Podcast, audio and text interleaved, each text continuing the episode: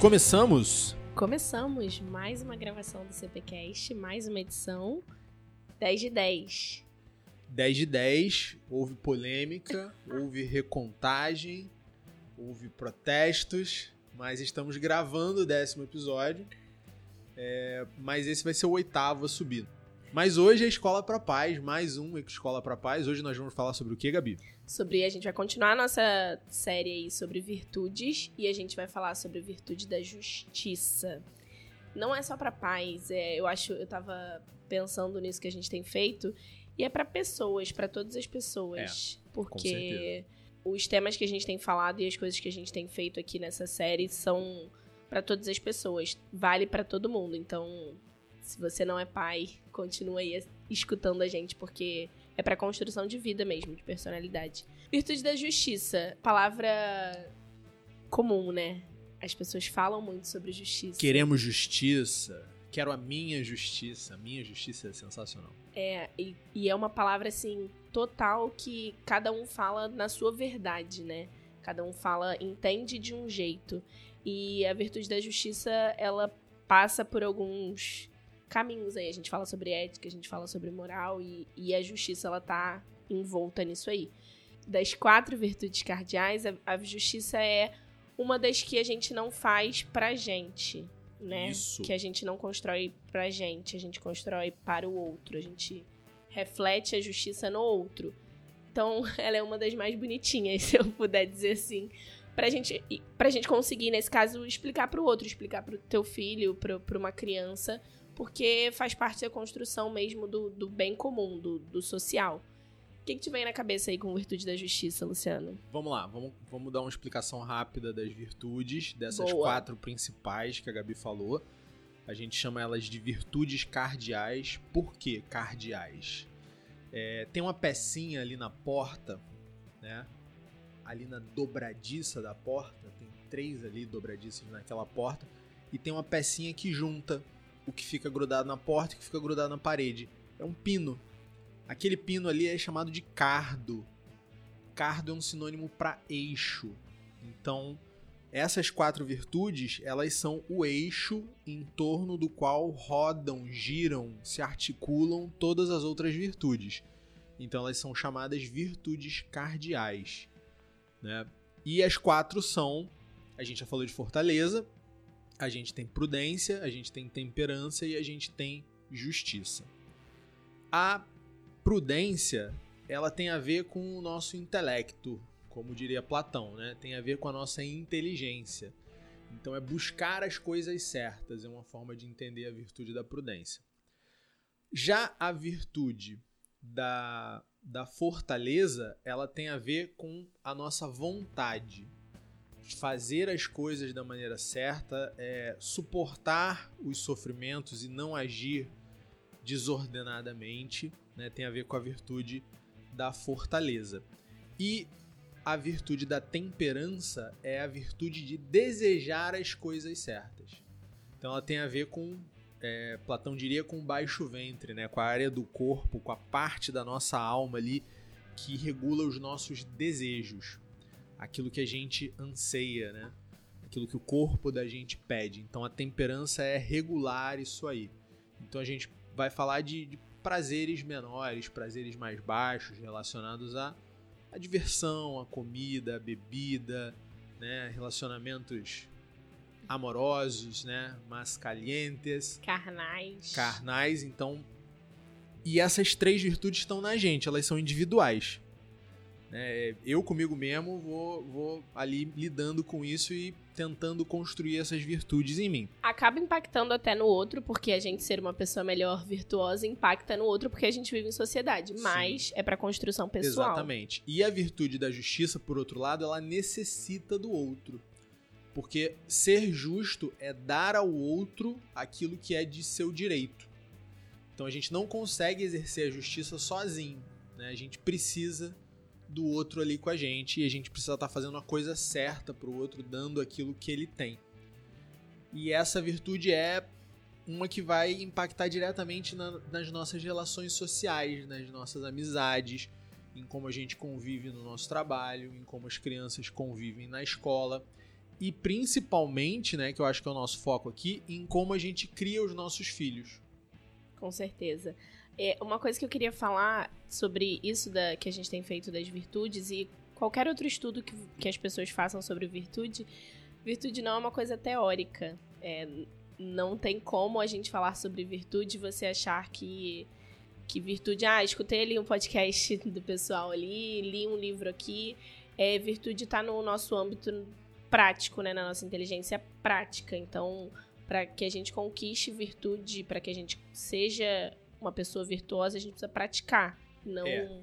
teorizar. É um, né? é um processo em três passos, né? Primeiro, a gente entende. Sem entender, a gente não consegue seguir adiante. É, depois, a gente articula aquilo na nossa vontade, a gente passa a querer aquela virtude pra gente mas assim, ainda assim vai ser difícil de executá-la. E aí no final a gente consegue agir de acordo com aquela virtude. Então é uma coisa que a gente poderia falar que vem de cima para baixo, né? Primeiro a gente precisa entender, primeiro entra na cabeça, depois passa pelo coração até a gente conseguir executar com os braços. Então a gente tem que ser paciente, a gente tem que ser é, dedicado ao estudo dessas questões para que a gente possa efetivamente querer fazer do jeito certo e conseguir ser constante nas nossas ações. Que aí a gente se torna uma pessoa estável, a gente se torna uma pessoa melhor, né? É, e, e essa conquista ela é diária mesmo. A gente já falou sobre formação de hábito, isso tem tudo a ver com virtude. É, é diariamente ali no, nas tuas ações diárias. Mas vamos lá, vamos voltar para a virtude da justiça. A palavra a gente já disse que está em muitos âmbitos, ah, justiça do trabalho, justiça eleitoral, justiça, ah, você foi injusto. Hoje as pessoas falam, né? Isso foi uma injustiça. Eu estava escutando a aula da, do segundo ano essa semana e eles estão aprendendo a colocar prefixos nas palavras, né? E uma das coisas que eles aprenderam foi, uma das palavras que a professora falou foi, ah, justiça. Se a gente colocar na frente é injustiça. Então, muito a gente que a gente escuta é: ah, você foi injusto comigo, você foi injusto com outra pessoa. É dar ao outro que é do outro, pra gente conseguir dar ao outro que é do outro, a gente precisa saber o que é do outro. A gente precisa entender o que é meu, o que é do outro. A gente precisa falar sobre espaço, né? A gente precisa falar sobre coisas. Vou te fazer uma pergunta que eu, que eu não sei a resposta e eu vou pedir para você me ajudar nisso. É fácil ser justo? Antes da gente entender o que é justiça, para você é fácil ser justo? Não. Nós somos injustos por natureza. E aí o pessoal vai, vai reclamar comigo agora. Eu não sou injusto. Olha. O homem nasce bom, Luciano. Não, não. Não vem com russonianismo pra cima de mim. Não vem, não vem de Rousseau pra cima de mim, não, que não funciona. Não cola. É, é só olhar para as nossas crianças. Vamos olhar para elas é, elas conseguem compartilhar com facilidade? Elas conseguem aceitar que o amiguinho não quer emprestar o brinquedo? Elas conseguem dividir as coisas que elas querem? É, normalmente não. Normalmente a gente, quando olha para alguma coisa que a gente gosta, e a criança ela faz isso quase sempre, ela quer aquilo para ela. Não importa, né? Nada além disso. Nada além do, da minha vontade de brincar com aquele brinquedo, da minha vontade de comer aquele chocolate. Aí a gente fala vontade, né? Mas é desejo, né? É aquela aquele comichãozinho, eu quero, eu quero, eu quero para mim. Inclusive eu tinha um primo, né, que tem um primo, mas ele fazia isso quando ele era pequeno, que a mãe dele chamava ele de Keké, né? Porque ele tinha, sei lá, dois anos e tava no carrinho, entrava numa loja, ele praticamente se contorcia para sair do carrinho, apontava para as coisas, ficava quer, quer, quer. Queria tudo, né? E obviamente que não é tudo dele. Então não. ele não podia ter tudo aquilo. Não seria justo que, que ele tivesse tudo e o resto do mundo ficasse sem nada, né? E a gente usa a, as leis como base.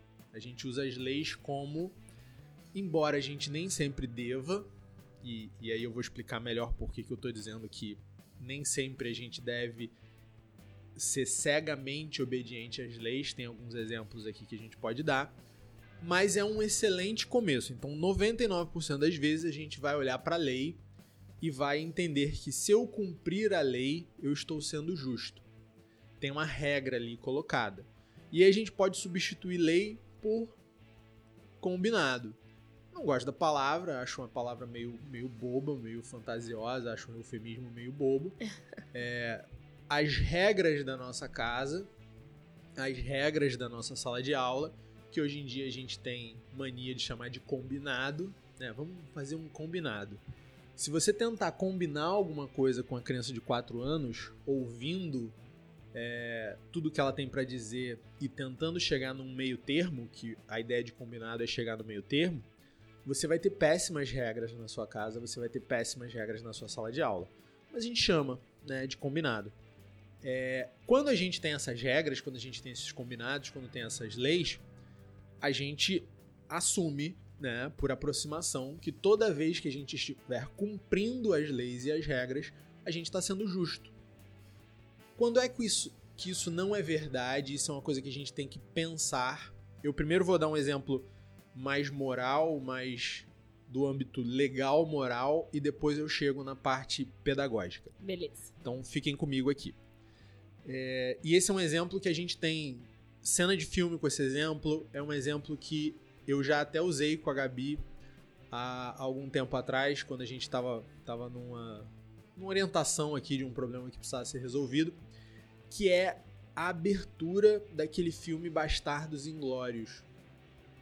É um filme com, com Brad Pitt, um filme do uhum. Quentin Tarantino, que tem lá o. Excelente filme. Christopher Waltz, né, fazendo o coronel Hans Landa da SS. Logo no início do filme, ele chega numa casa na França, tem uma família francesa vivendo ali, produtores de leite, né, é, criador de gado, e ele questiona o, o dono da casa, o morador da casa, sobre o paradeiro de uma família judia. E aquela família ela tá se escondendo debaixo do assoalho da casa. Não dá para chamar de, de sótão, né? Não dá para chamar de porão, porque não, não tem espaço ali. A galera fica deitada embaixo do assoalho da casa, se escondendo ali. E o, o Hanslanda pergunta pro cara se ele sabe. E a primeira reação dele é dizer que não sabe. E rola aquele processo gentil de convencimento, né? Ele ameaça matar as filhas do cara e, sei lá, e aí o cara acaba entregando a família judia. Então, você percebe muito claramente ali o seguinte: ele mentiu e ele descumpriu uma lei, porque a, a França estava ocupada, estavam valendo as leis alemãs, e as leis alemãs na época diziam que você era obrigado a colaborar com a polícia alemã, com o exército alemão, na caça aos judeus, na localização da, das famílias que estavam fugindo, dos judeus que estavam fugindo. E aí vem aquela pergunta, né? Foi errado ele ter mentido? Eu acabei de dizer que a gente assume que a gente é justo quando a gente cumpre a lei. Ele estava uhum. sendo injusto ao não cumprir a lei? Não. Ele não, ele ali não estava mentindo. Ele estava fazendo uma outra coisa. Vamos lá, vamos entender o que, que ele estava fazendo. Quando um coronel da SS pergunta para você, né, numa situação hipotética, você sabe onde está essa família judia? Ele não está te perguntando se você sabe onde, ele, onde eles estão por mera curiosidade. Ele, na verdade, está te fazendo uma outra pergunta. Ele está te perguntando: você aceita colaborar comigo na localização, prisão e assassinato dessas pessoas? Então, você não responde a pergunta você sabe onde eles estão. Você responde a pergunta você me ajuda a matar eles? E aí você diz não. Isso é o correto a ser feito numa situação dessa. Isso é o justo. Óbvio que é muito difícil. Né? Óbvio que você está com medo. Óbvio que você está com medo pela sua vida, pela sua família. Então aquela cena ali mostra pra gente, primeiro, que em casos extremos, descumprir uma regra não é injusto e o quão é difícil ser justo em todos os momentos. O quão forte a gente precisa ser para nos momentos que realmente importam, a gente conseguir exercer, demonstrar essa virtude. Excelente. Excelente. Então a gente já aprende ali numa ceninha de filme, né? Um, um pouquinho sobre essa dificuldade. Por isso que a gente precisa estudar, por isso que a gente precisa treinar, por isso que a gente precisa se preparar. Né? Virtudes elas vêm de bons hábitos, de fazer sempre a melhor coisa, a coisa certa. E essa cena ela mostra pra gente que, olha, nem sempre aquilo que tá ali colocado em primeira vista, né? Ah, não, você tá apenas cumprindo a lei. É, só que a lei era ajudar a matar pessoas. Então a gente. É, essa lei aí eu, eu prefiro não cumprir. Você tá falando isso e da minha cabeça veio. É necessário muita clareza, né? Pra gente conseguir ser justo com as situações e nas situações. Porque quando a gente não olha direito, quando a gente tá com a visão corrompida, talvez, a gente não consegue ser justo. A gente não consegue aplicar de fato justiça para as coisas, com as pessoas. Então, vem uma clareza ali, um entendimento. Por isso que é necessário estudar, né? E saber sobre as virtudes. Porque você precisa ter clareza, você precisa saber o que você está fazendo. Não é, ah, eu não acho que é justo. Não é achar, né? Não é.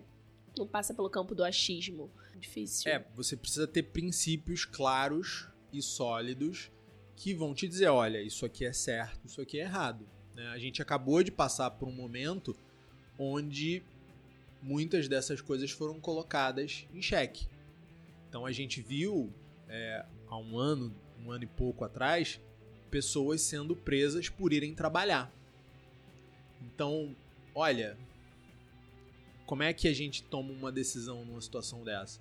Será que um pai de família, uma pessoa, como aconteceu, aconteceu até mais lá em São Paulo do que aqui no Rio, que ia abrir a loja para trabalhar, saía para rua para vender alguma coisa e era preso por isso? Será que essa prisão ela é justa? Ah, ele estava descumprindo uma regra, né? Então, do ponto de vista jurídico, a gente está falando de um decreto, na verdade, né? Que não era nenhuma lei, ele estava descumprindo um decreto. É, é, é, justo uma pessoa que está saindo para trabalhar para ganhar o próprio sustento ser presa por estar descumprindo um decreto, quando na verdade está indo trabalhar, está indo ganhar o sustento da família? Eu acho que não, mas foi muito apoiado por muita gente naquele momento. E aí a gente passa para tentar entender o seguinte: tá, e como é que isso entra na, na educação? E aí eu acho que a gente pode tocar em dois pontos. Né? Primeiro, é, a gente não vai ter que tomar decisões difíceis sobre justiça o tempo todo nas nossas vidas. Não.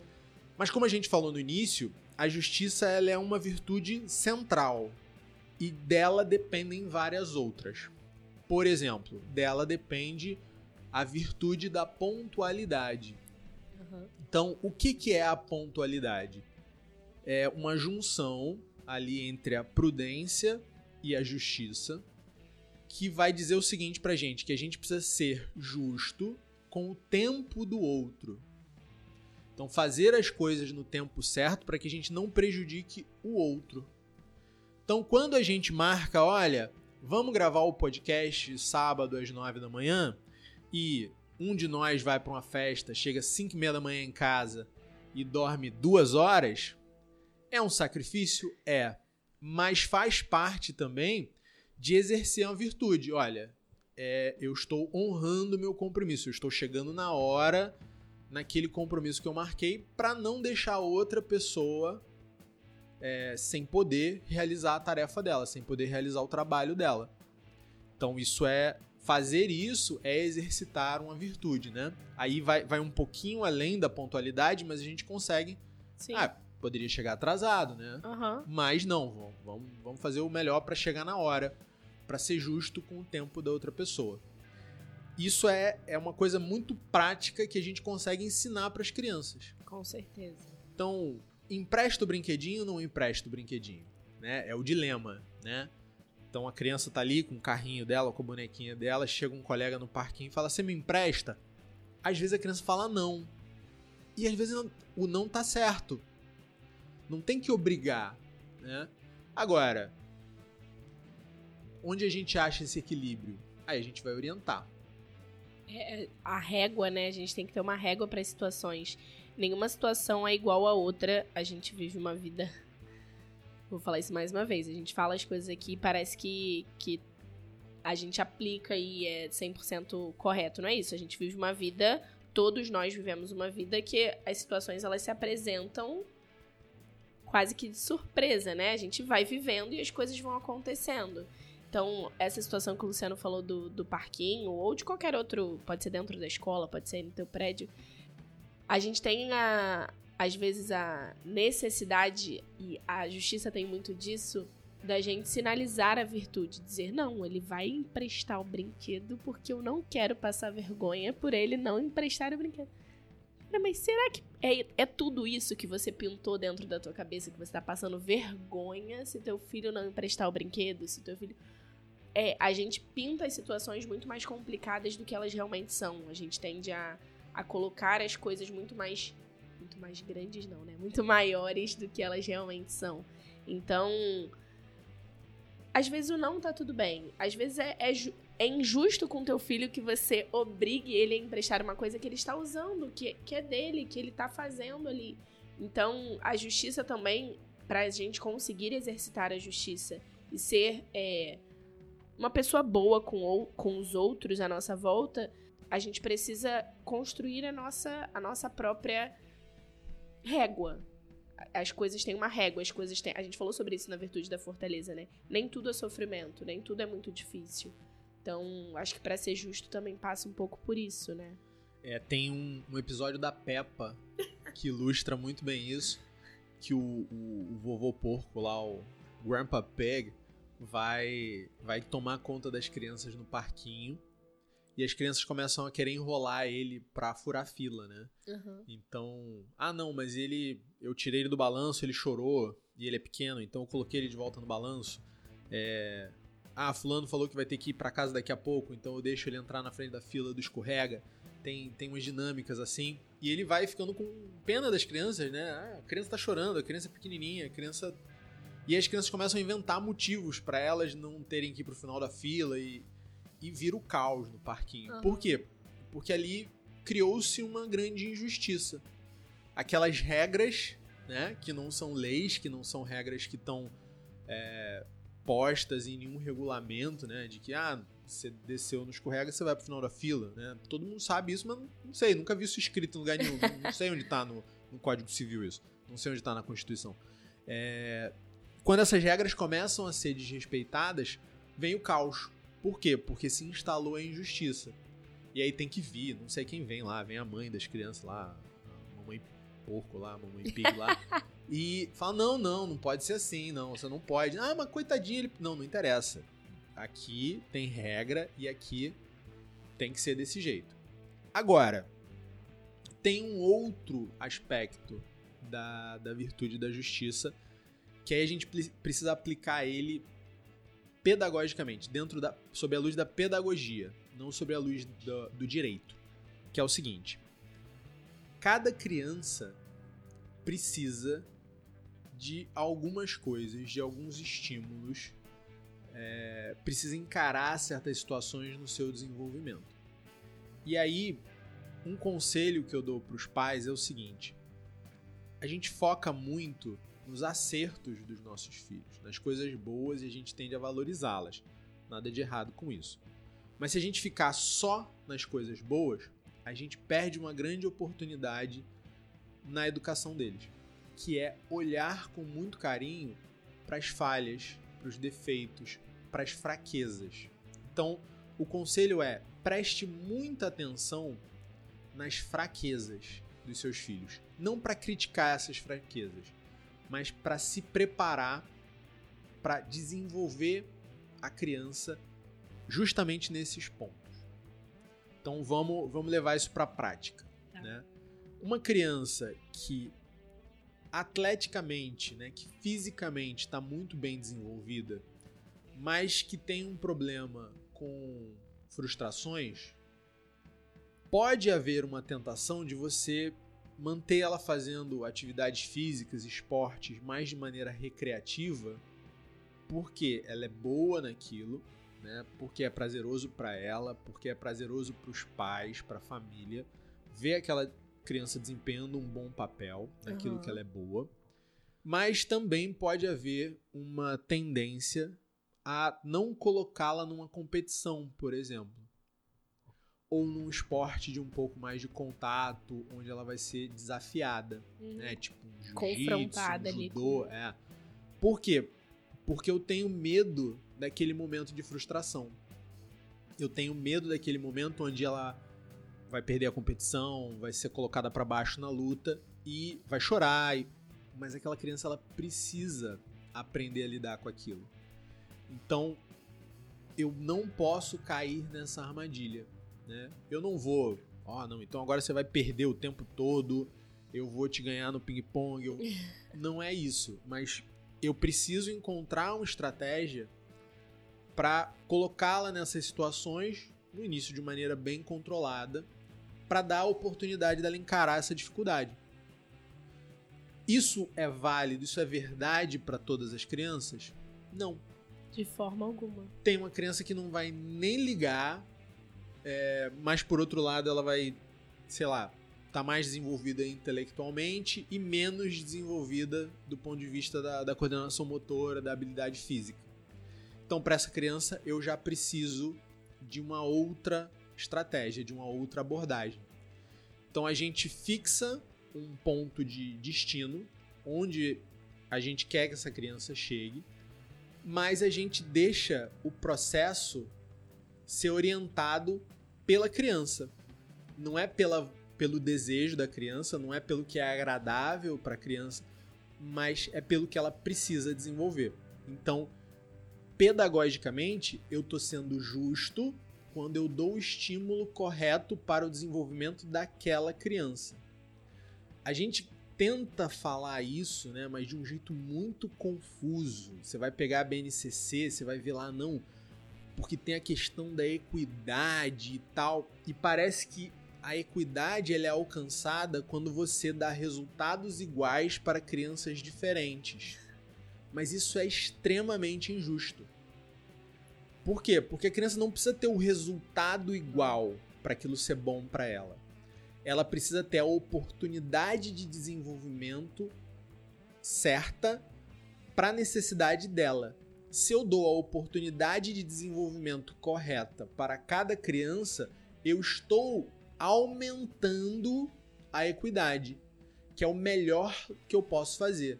A partir do momento que eu tento garantir os mesmos resultados, eu vou ter que interferir demais na ação e eu tiro da criança autonomia, eu tiro da criança percepção real da capacidade dela. Eu não estou educando, eu estou deseducando. É, você Então- tira. Você não. A criança não se desenvolve, né? Exatamente. Exatamente. Ela se desenvolve, mas ela vai ter. Até se desenvolve, né? Criança se desenvolve. É. Né? Criança se desenvolve. Pronto. Né? Mas eu fico com aquela. Com aquela. Eu fico mandando uma mensagem errada. Tipo, olha, nisso aqui que você não é muito bom, você teve o mesmo resultado que todo mundo. Nisso aqui que você é muito bom, você também teve o mesmo resultado de todo mundo. É, é, é louco quando a gente coloca dessa maneira, mas, por exemplo, é o que a BNCC pede em muitos momentos. E, ah, não, mas não era isso que a BNCC queria dizer. É, mas é isso que ela tá dizendo no final das contas. E é, e é meio, meio estúpido isso, né? Então, a gente tem que olhar para aquilo e, como escola, como pais, tentar desfazer essa confusão que foi colocada aí na nossa mão. Quando a gente fala sobre educação personalizada, passa um pouco por aí, porque assim, é, eu atendi até uma família essa semana e a gente falou sobre isso. É, a escola ela trabalha no coletivo, né, para o desenvolvimento coletivo das crianças e, e por aí vai. E os pais eles têm a oportunidade de trabalhar o individual. Eles estão olhando para o filho deles no individual, né, para aquele indivíduo. Então, as coisas que a escola aponta, quando a gente está falando pedagogicamente, socialmente, as, as, as coisas que a escola aponta são uma oportunidade do pai trabalhar, da família trabalhar no individual, no, no, no um a um ali com aquela criança. Então, é, muitas vezes, a, o desenvolvimento dessa criança, como essa criança se apresenta aqui na escola e a gente leva isso pro pai, é, é numa tentativa de falar, cara, eu tô te sinalizando uma coisa, eu te mostrando uma coisa e tô te dando a oportunidade de melhorar isso em casa, de trabalhar isso de uma forma diferente em casa. A gente teve uma situação ontem de, de algumas advertências. E era uma situação de briga. Uhum. Teve briga. É, as crianças se bateram. E, ah, tá, a criança se bate, aconteceu, era um futebol, tá bom, tá tudo bem até aí. Só que a escola é um ambiente onde a gente não promove esse tipo de atitude, a gente não tolera esse tipo de atitude. Ah, mas o meu filho só revidou. Ok, seu filho não é saco de pancada, eu não tô influenciando que seu filho seja saco de pancada, ele tem que se defender. Mas a defesa dele dentro do âmbito do coletivo da escola, ele tem que falar com o adulto. Então, não é justo que ele bata em outra pessoa porque ele foi agredido. Então, assim, a justiça, a virtude da justiça nesse caso, do coletivo, na escola, é, a gente precisa personalizar um pouco isso aí, né? A gente precisa trazer isso para um lado é, ele está atuando numa sociedade, ele está atuando num grupo. O Luciano fala que uma das vantagens da escola é o grupo, né? Que, que ajuda a é um influenciar. dos nossos superpoderes. É.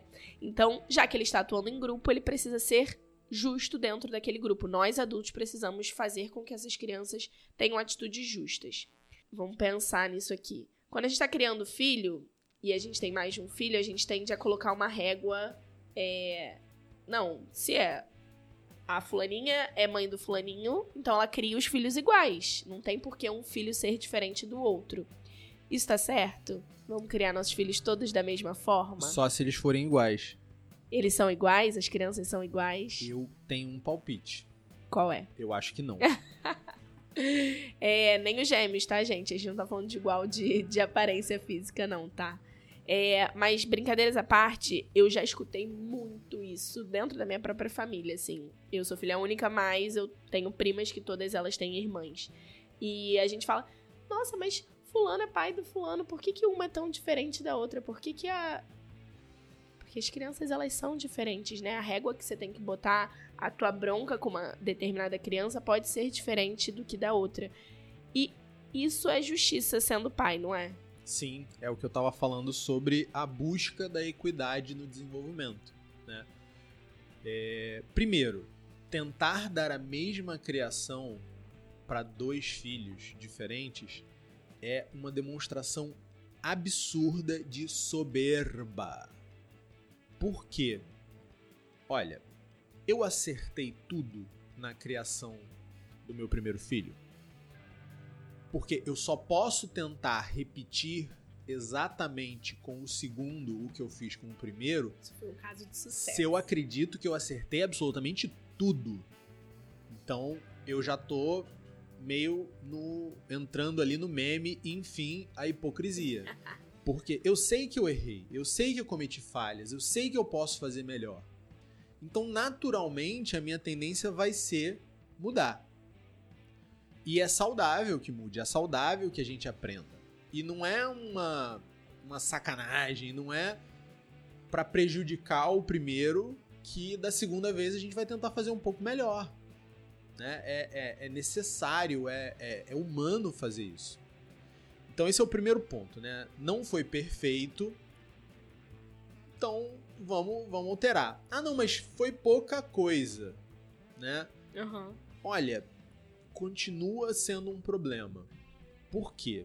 Porque olha só, aquela criança que veio depois, ela não vive na mesma casa que a primeira. Né? Até porque já tem um filho mais velho ali. Uhum.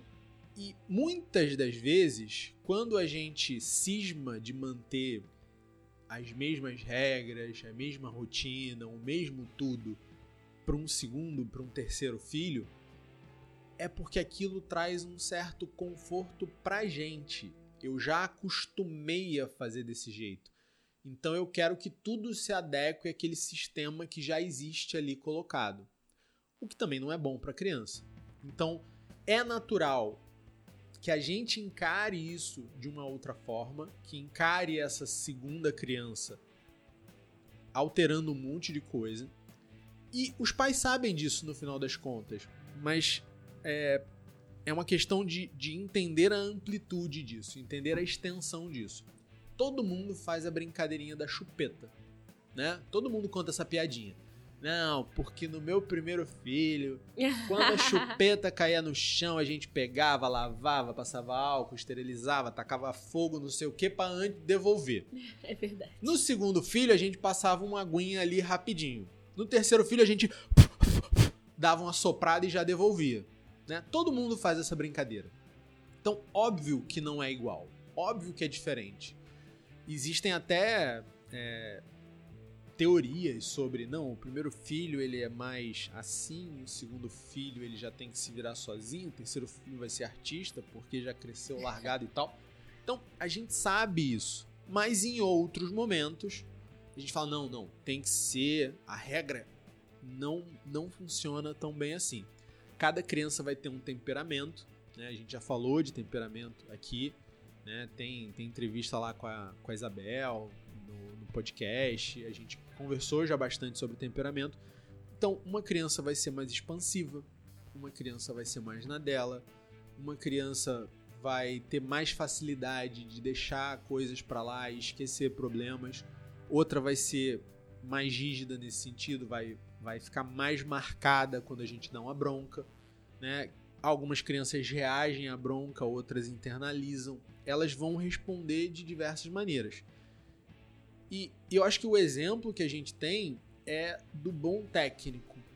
Né? Todo bom técnico de futebol, de vôlei, de basquete, de qualquer esporte que você pegar, ele vai te dizer o seguinte: para você ter um time é, que renda o seu melhor, que dê o seu melhor nos jogos, nos campeonatos, você precisa entender que os seus jogadores reagem de maneiras diferentes aos comandos que você dá. Então, alguns jogadores você precisa. É, você precisa, né? Talvez você precise, não sei. É, você precisa falar mais alto com eles, ser mais assertivo com eles. Outros jogadores você precisa abraçar. Alguns aceitam muito bem serem criticados, outros ficam meio que na defensiva e, e, e meio que dão uma sumida do jogo.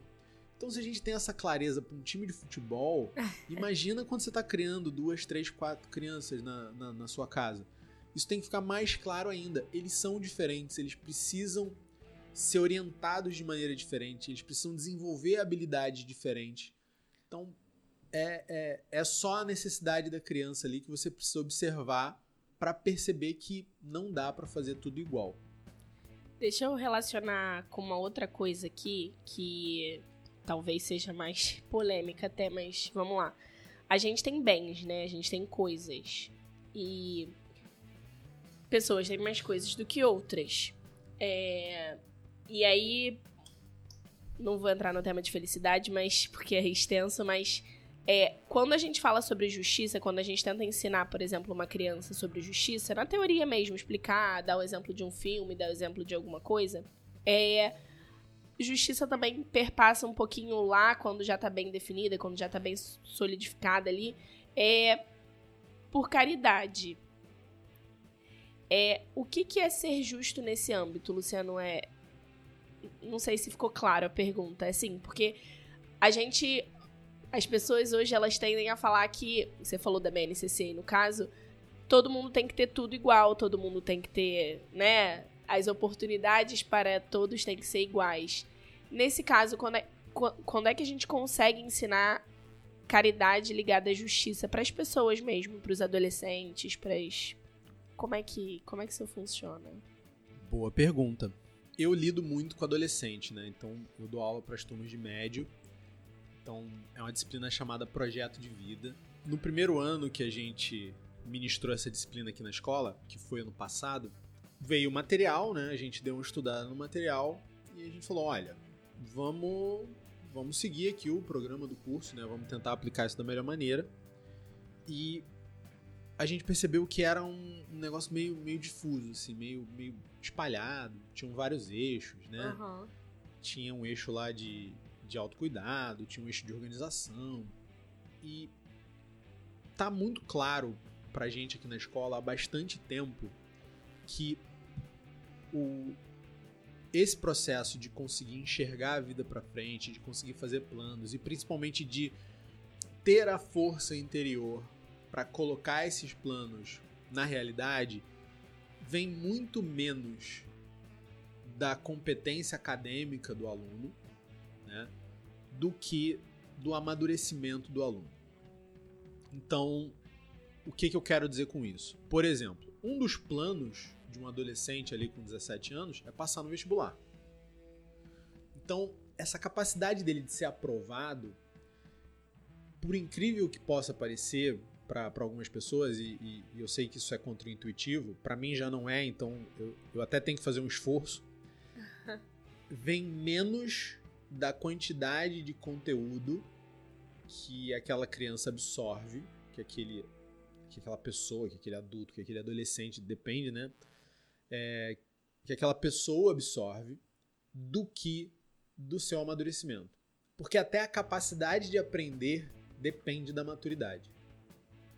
A capacidade de lidar com um conteúdo extenso, a capacidade de lidar com uma prova extensa, é, as privações de um momento de preparação, são habilidades mais importantes para alguém que está fazendo um Enem do que simplesmente o, o a capacidade cognitiva para aprender matemática.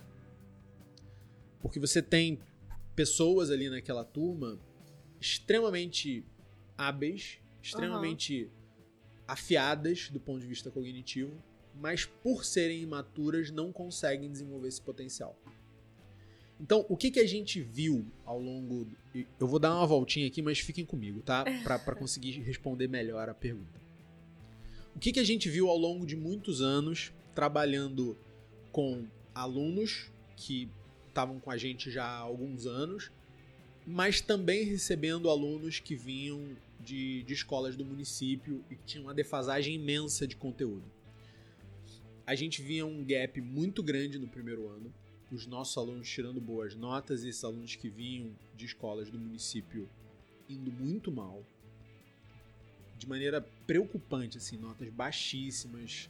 Primeiro trimestre a gente achando que ia ficar todo mundo reprovado. E aí passando no final do ano lá na recuperação aos trancos e barrancos no primeiro ano. Para chegar num segundo ano e ver notas ok, boas, dos alunos que já estavam com a gente há muito tempo e notas medianas, diria medíocres, desses alunos, que eram horrorosas um ano antes, mas que uhum. agora são só medíocres. E quando chegava na terceira série, a gente via os nossos alunos ali né, melhorando, mas via que alguns desses alunos que lá no início estavam tirando 2, 1, um, começavam a tirar notas altíssimas. Crescendo. E a gente começou a se perguntar, há muito tempo atrás já isso. Ué, que está acontecendo?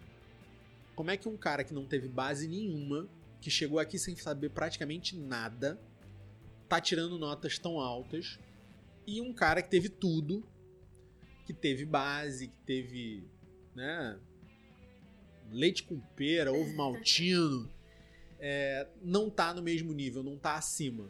Como é que ele fechou esse gap tão rápido? E a gente começou a olhar e viu que era uma questão ligada à maturidade e não à quantidade de conteúdo e nem naquele momento nem QI. Uhum. Você podia ter uma diferença de QI é, que era superada, o que é muito difícil de fazer, dificílimo de fazer, pelo amadurecimento. Então, a gente falou: olha, tem, tem um negócio aqui, tem uma coisa aqui que precisa ser trabalhada. Uhum. A gente precisa trabalhar esse amadurecimento. E aí a gente começou a pesquisar. Como é que a gente faz isso?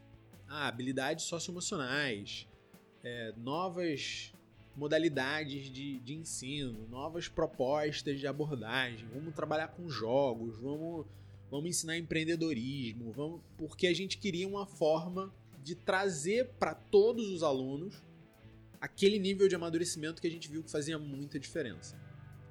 Até que chegou no ponto da da instituição ali, da disciplina planejamento de vida. Uhum.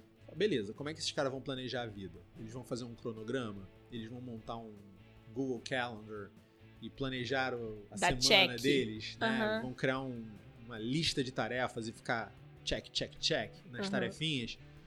E ficou muito claro pra gente logo de início que não, não era o melhor caminho. Então, o projeto de vida é o seguinte: como é que eu amadureço esse adolescente a ponto de aproximá-lo das capacidades de uma pessoa adulta, porque eu sei que fazendo isso eu tô dando a melhor condição para ele, não só de sucesso no vestibular, que é o objetivo de mais curto prazo, mas de sucesso na vida dele como um todo. E a resposta para essa pergunta, que eu acho que é o que responde a pergunta que você uhum. me fez lá seis minutos atrás, é o seguinte: é olhando para o outro, é tirando o seu umbigo do centro do universo. Entendeu? Então, a gente tenta nas aulas mostrar para eles duas coisas. Primeiro, eles não precisam ficar presos nessa condição de pseudo-adultos da adolescência, onde eles têm o desenvolvimento cognitivo suficiente para lidarem com questões muito mais complexas do que é exigido deles pela família e muitas vezes pela escola. Ou seja, eles não precisam ser tratados como criança o tempo todo eles já têm esse desenvolvimento cognitivo, eles já estão apresentando um desenvolvimento físico de adultos, então fisicamente eles já se olham como adultos. Uhum. Os meninos olham para as meninas como meninas adultas, como mulheres, as meninas olham para os meninos como meninos adultos, como homens. Eles já se olham no espelho, ficam procurando músculos, eles já ficam se olhando no espelho procurando ressaltar qualidades físicas, atributos físicos que eles têm, eles já se vestem para isso. Então eles já estão olhando para o físico dele, não mais como crianças, uhum. mas como adultos. Então, olha, vocês não precisam ficar nessa pseudo idade adulta que vocês estão por cinco anos, por oito anos, até o final do mestrado. Vocês podem se tornar adultos antes. Excelente. Pula então, logo essa fase. Esse, né? É, não, não, precisa durar cinco anos. Tem tribo indígena que resolvia esse papo em duas semanas. Né? Mandava um moleque na, dormir na floresta, ele chegava e enfiava o braço dele num formigueiro para a formiga picar tudo. Quando ele recuperava das picadas, já tava caçando com, com a galera lá, com os guerreiros da tribo. Então, ó, amigo, tem, vai ter uma transição aqui. Os judeus fazem uma festa. Ó, tem uma preparação aqui, você vai fazer um bar mitzvah ali, as meninas também têm uma festa delas até um ano antes. E vamos pra vida. Vamos pra vida. Não tem que ficar dos 12 aos 23, né? Aquele negócio, mamãe lavando minhas cuecas e tal. não, não precisa, gente, tá? Então, esse é o primeiro ponto. E o segundo ponto, que eu acho que é até mais importante, é: olha, tem outras pessoas morando na sua casa. O que, que você faz por elas? Como é que você ajuda elas a terem uma vida menos pesada, menos sofrida, menos custosa? Quais são as responsabilidades que você começa a assumir? Né? Então, onde é que você pode trabalhar? Ah, não, mas eles são crianças, crianças não podem trabalhar. Eles só são crianças para isso, né? É. É, porque até 18 anos, se você botar um, um cara de 18 anos para trabalhar, tem, tem o ECA, né? É... Mas não é trabalhar na carvoaria. Quando a gente fala deles, ó, oh, vocês têm que trabalhar, as pessoas não pensam em trabalho, as pessoas pensam em escravidão. Não, não é para botar seu filho no sinal vendendo bala o dia inteiro. Não é essa imagem de trabalho aqui. É, é lavar uma louça, é fazer uma cama, é lavar roupa, é, é passar mercado. roupa, é ir ao mercado, né? Responsabilidades fixas para aproximar eles do que é um mundo adulto.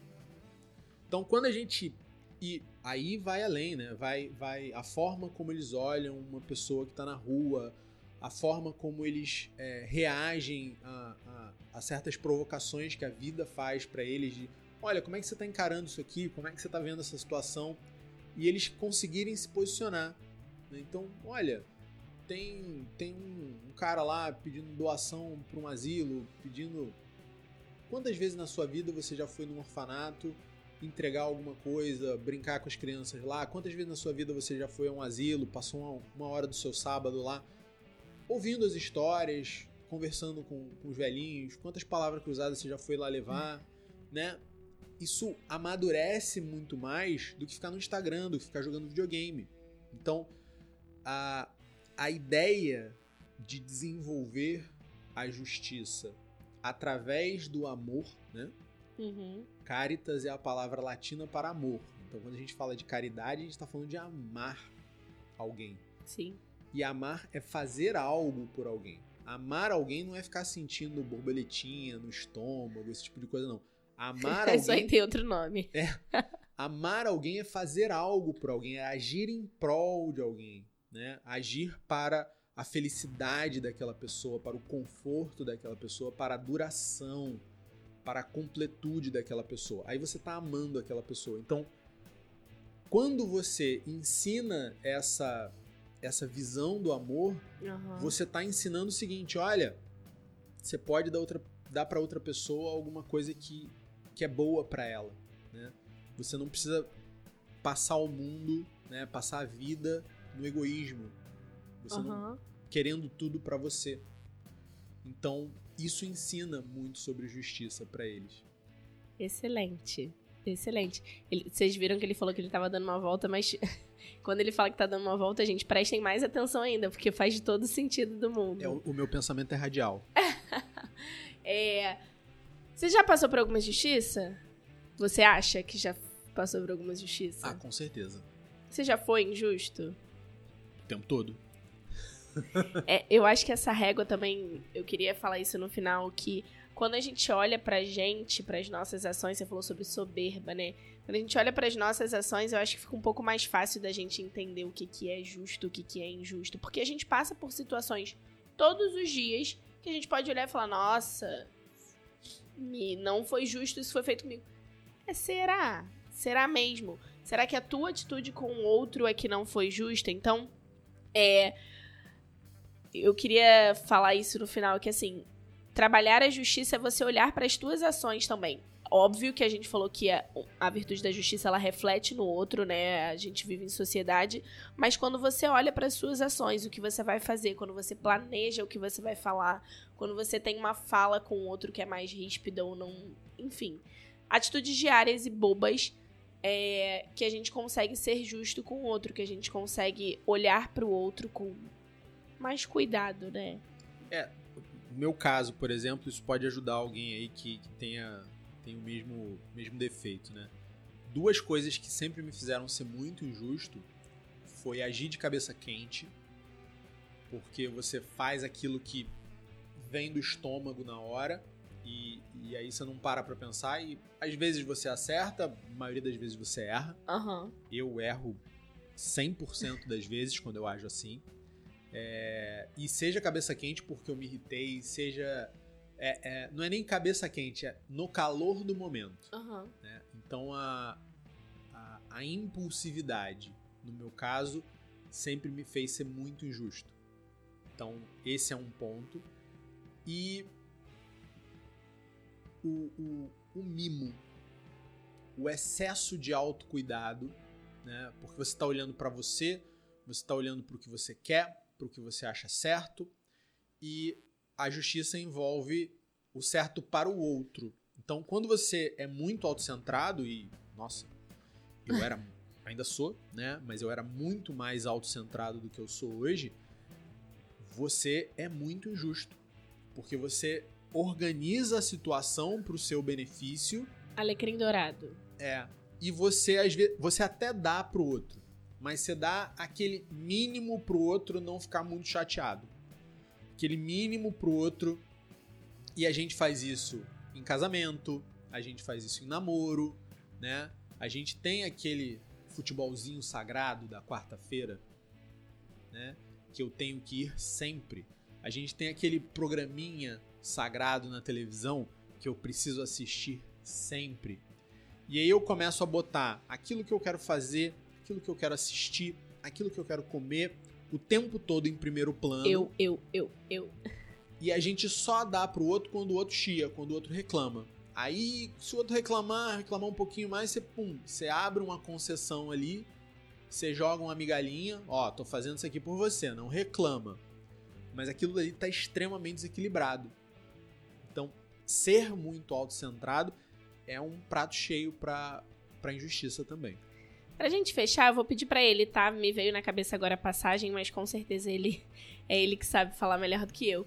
Tem uma passagem que fala sobre é, trabalhadores, que um começa a trabalhar mais cedo tem. e o outro começa a trabalhar mais tarde. Fala pra gente sobre isso, porque isso, isso tem a ver com justiça. Antes dele falar, pra gente fechar isso aqui, é porque às vezes quando a gente quer falar sobre justiça, a gente quer olhar pra grama do vizinho, né? A gente quer falar, ué, mas o fulano não é sobre isso, né? Não é, não é por aí. Fala pra gente, É, por favor. Essa passagem é, é a passagem do- dos trabalhadores na colheita, né? O- é uma parábola que tem, que tem na Bíblia que fala que um, um fazendeiro, né? Um, um dono de terras lá que tinha uma plantação, ele passa na praça da cidade de manhã cedo, na primeira hora, 6 horas da manhã, e combina com as pessoas que estão ali, ó, vão lá fazer a minha colheita, que eu dou pra vocês é, um denário. Um denário na época da história era o salário de um dia de trabalho de um trabalhador. Aham.